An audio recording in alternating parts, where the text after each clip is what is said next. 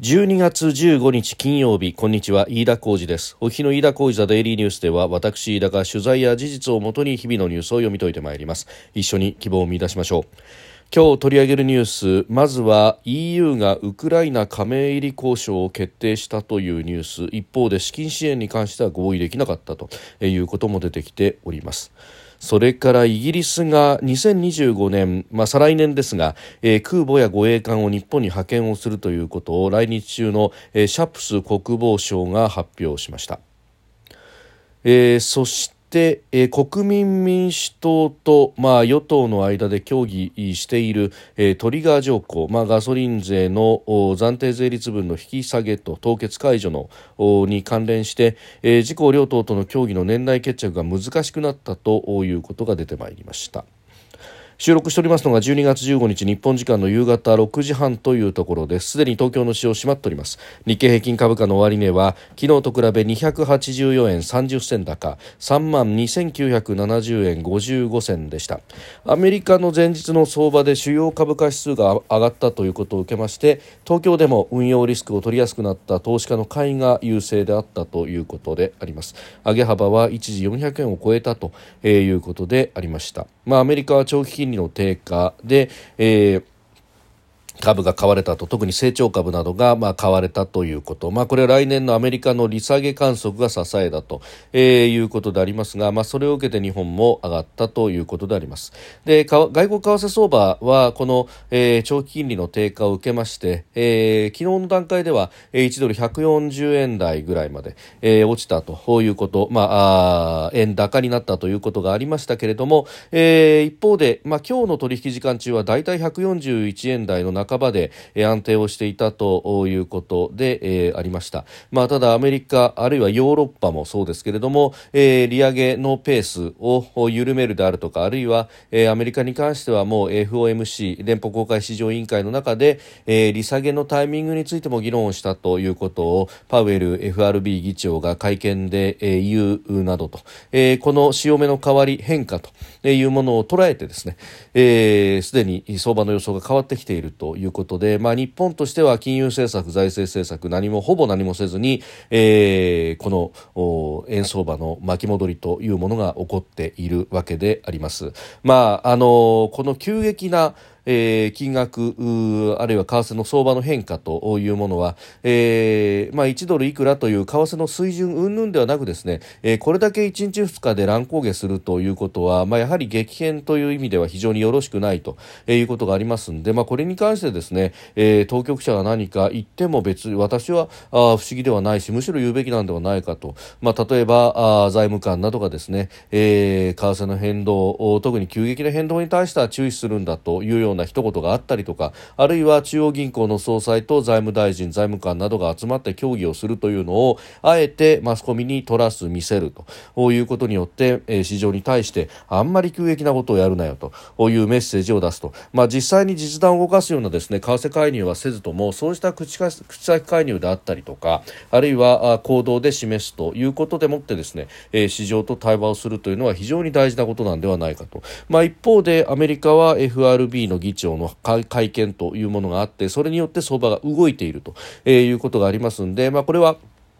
アメリカの当局としては、えー、政策を転換してドル安を容認するんだという大きなメッセージを出したんですけれども、まあ、あ日本としてはその、まあ、ゴールについてはまあ別にあの何も言わなくていいんですけれどもその動き方の急激さについては一言あっても別にしかるべきなんだろうというふうにも思いますし、まあ、そうしたことでですね市場と対話をしていくと、えー、いうことが、まあ、日本政府あるいは日本の当局何考えているのか分かんないよねというような無用な不安から払拭させると。結果的にそれは、まあ、将来どこかのタイミングで行うマイナス金利の解除であるとかに関してもですね疑心暗鬼を生まずにああの適宜適切なタイミングでさまざまな形で対話をするんだなという姿勢を見せるという意味でですね、まあ、こうした、まあ、ある意味の平時の部分できちっとコミュニケーション対話を取るということは大事なんだろうと思いますしそういうところでメッセージを発せなければ何のために財務官や、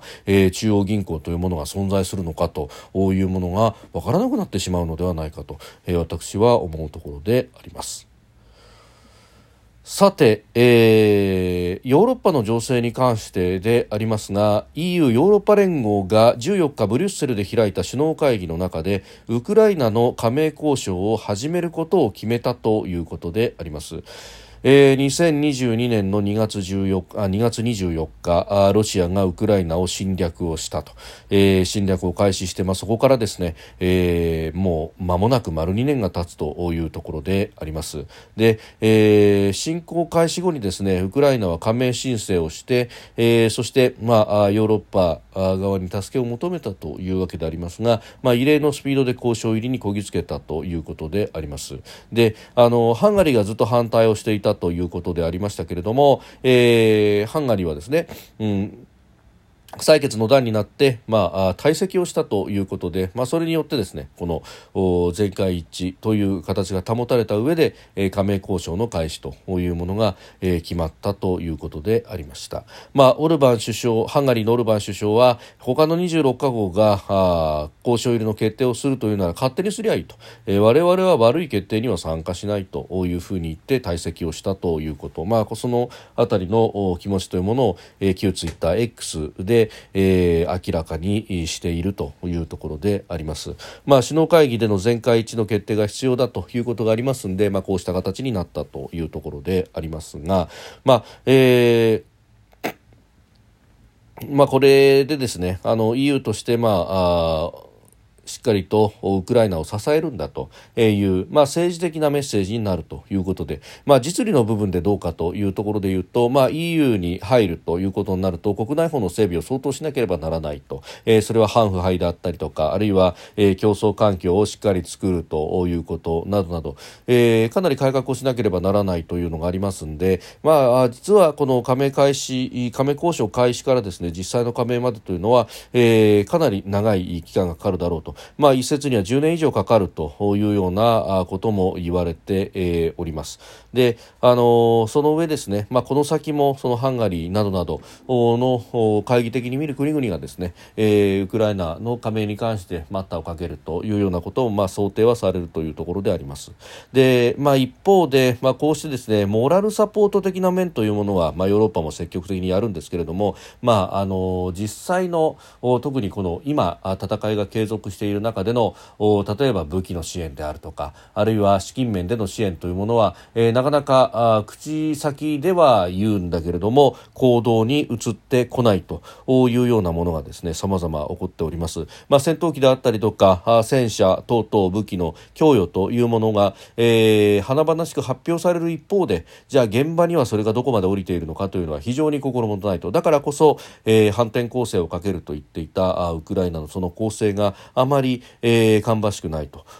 一定程度の成果を上げたかもしれませんけれどもなかなか快進撃を見せるというところにはならず、えー、戦場が膠着状態になったというようなことをですね、えー、軍のウクライナ軍の幹部などが指摘をしそして膠着はしていないんだというふうに、えー、ゼレンスキーウクライナ大統領との間でぶつかっているというようなことも報じられておりました。まあ、いずれにせよですねこの資金面と武器の支援というものが、えー、なかなかうまく進んでいないということが浮き彫りになってきております。で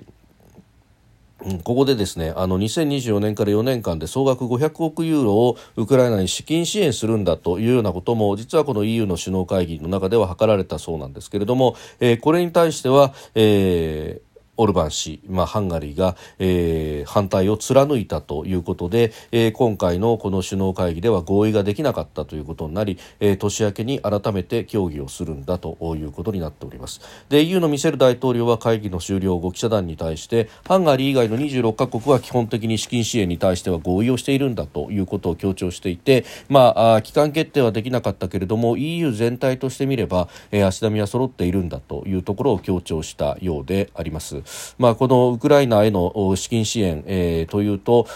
アメリカも、うん、このウクライナ支援というものがもはや清掃の具となって、えー、しまっていて特に、えー、下院で、えー、マジョリティを取っている共和党多数派の共和党の、えー、中で、えー、そんなことに金を使うんだったらばあ国内に使うべきだということで、えー、反対をしていると。で共和党としては、えー、国境の壁、えー、をの建設等々を再開すると、えー、不法移民に対して、えー、厳正に対処するということであればは、まあ、賛成してやってもよいというような、えー、取引材料に使っているというところがありますんで、まあ、ウクライナ支援がスタックしていると、えー、先にゼレンスキー大統領がアメリカを訪問し、まあ、直訴するような形でですね、えー、議会の関係者そしてバイデン大統領とも会って話をしたということでありましたけれどもなかなか芳しい返事はもらえなかったというようなことがあったということであります。まあ、西側各国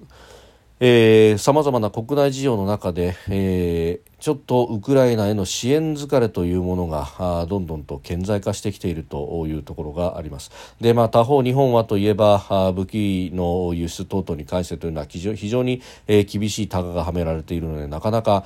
これを動かすのも難しいと、ま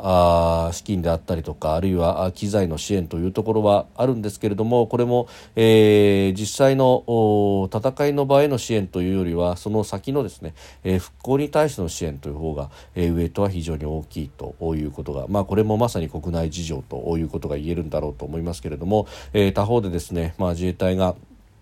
今まで使っていて使わなくなって、しまった車両等々というようなところを、えー、まああ一般の車と一緒でスクラップに回すというような、えー、ことになっている事例等々も聞くと、まあ、この辺をうまく活用できないのかというのは議論はされているんですけれども例の、えー、防衛装備品移転の原則三原則等々というものがあってうまくいっていないという現状があるようであります。えー、それからですねあのイギリスのシャップス国防相は今あ来日をしておりましてそして、えー、イギリスとイタリアと日本で共同開発する戦闘機のそのスキーム等々についての話し合いそして調印式というものが行われておりました。で昨日はですね都内で記者会見を開きまして2025年にイギリス軍の空母や護衛艦などで構成する空母打撃群を日本に派遣すると発表したということであります、えー、おととし2021年にも確かあイギリスのクイーン・エリザベスを含む空母打撃群が来日をしていたというようなことがありますが、えー、今回もですね、えー、またインド太平洋地域への関与を強化する姿勢を示したということであります。でしかも具体的なまあ行動計画明らかにはしませんでしたが匂わせた部分はあって、えー、航海公の海の航行の自由は国際的に認められている自由であってそれには台湾海峡も含まれるのだというふうに表明したということで、まあ、これ派遣の際にはですね、えー、台湾周辺、まあ、特に台湾台湾のあの島と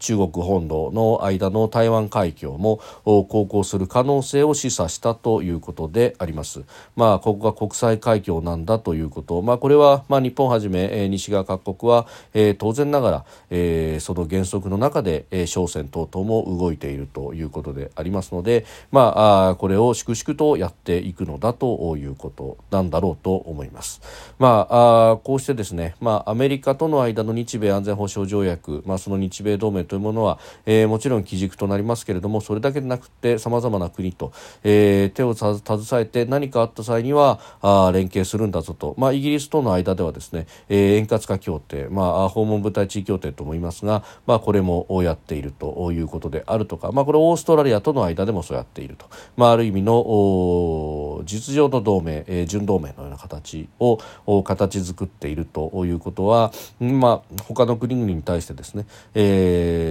目に見える形での、まあ、プレッシャーになるというのは、まあ、間違いないところですし、まあ、こういった、えー、輪を広げていくというのはとても大事なことになってくると、まあ、あの中国はですね、まあ、ある意味同盟と呼べるようなところというのは北朝鮮相手しかありません。で、えー、じゃあ軍事演習をするといってもですね、えー、やれる相手というのはロシアしかないということで、えー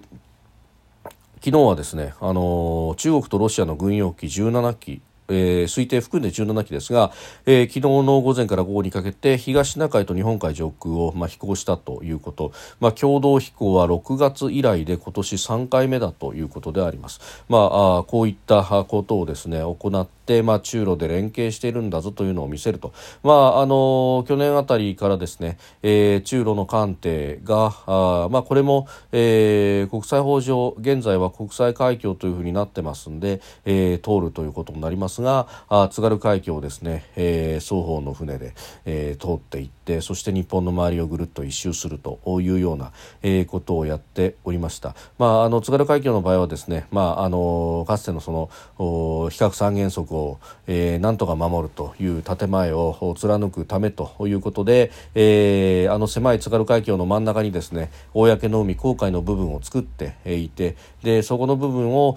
原子力潜水艦等々が航行することによって日本の領域内に、核ミサイルを持ち込ませないというようなあ建前を作ったという歴史があると、まあ、これが1990年代に、こういった理由だったんだというのが報じられたりもいたしました。けれども、まあ、この航海公の海をですね通る分にはあ無害通行権というものあ、まあ、領海に関しては無害通行権がありますし航海であれば、えー、航行の自由を妨げるものではないということがありますので、まあ、台湾海峡の航行の自由を主張する我が方としてはじゃあ津軽海峡が今こういう状況なのでこれの航行の自由を認めるというのは、まあ、あ認めざるを得ないということになっています。ただし、えー、あそこがですね公の海航海になっているので、えー、これがもし領海であればですね、えー、潜水艦は浮上してそして、えー、自分の国の旗を立ててですね、えー、航行しなければならないというのが国際法のルールで決まっているんですけれども公の海であれば先行したままで、えー、通ることはできる。と。まあ、ああいうことです。まあ、もちろんですね、あれだけ狭い海峡でありますから、まあ、様々な形で通っていく船に関して情報を取るということは沿岸国はできるというところではあるんですけれども、えー、しかしながら、ああしてですね、まあ、C 行動に出られた時にもそれを妨げるものではないということになって、おります。で、まあ、あの、後藤さんにですね、中国とロシア、このところ様々な形での連携というものを目に見えて、えー、出してきているということがありますけれども、まあ、うん、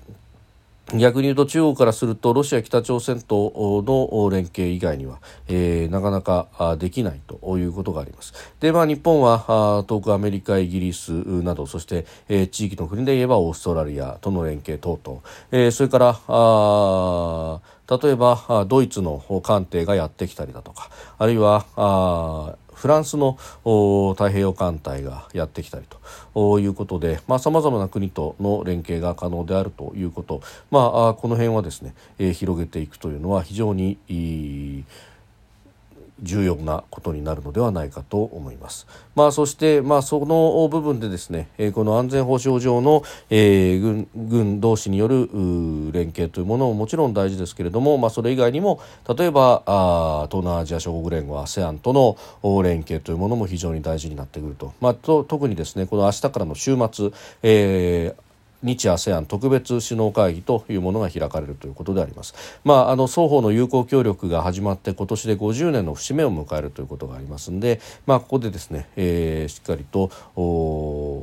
つながりの深さというものを見せていくと、まあ、あのアメリカと中国という、まあ、2つの大きな国大国が、えー、角突き合わせる中で ASEAN に対しても、えー、圧力をかけてきていると、まあ、そういった中でですね、えーまあ、ミドルパワー的なこの日本というものが、まあ、求められている部分があると、まあ、第三の選択肢として、えー、彼らも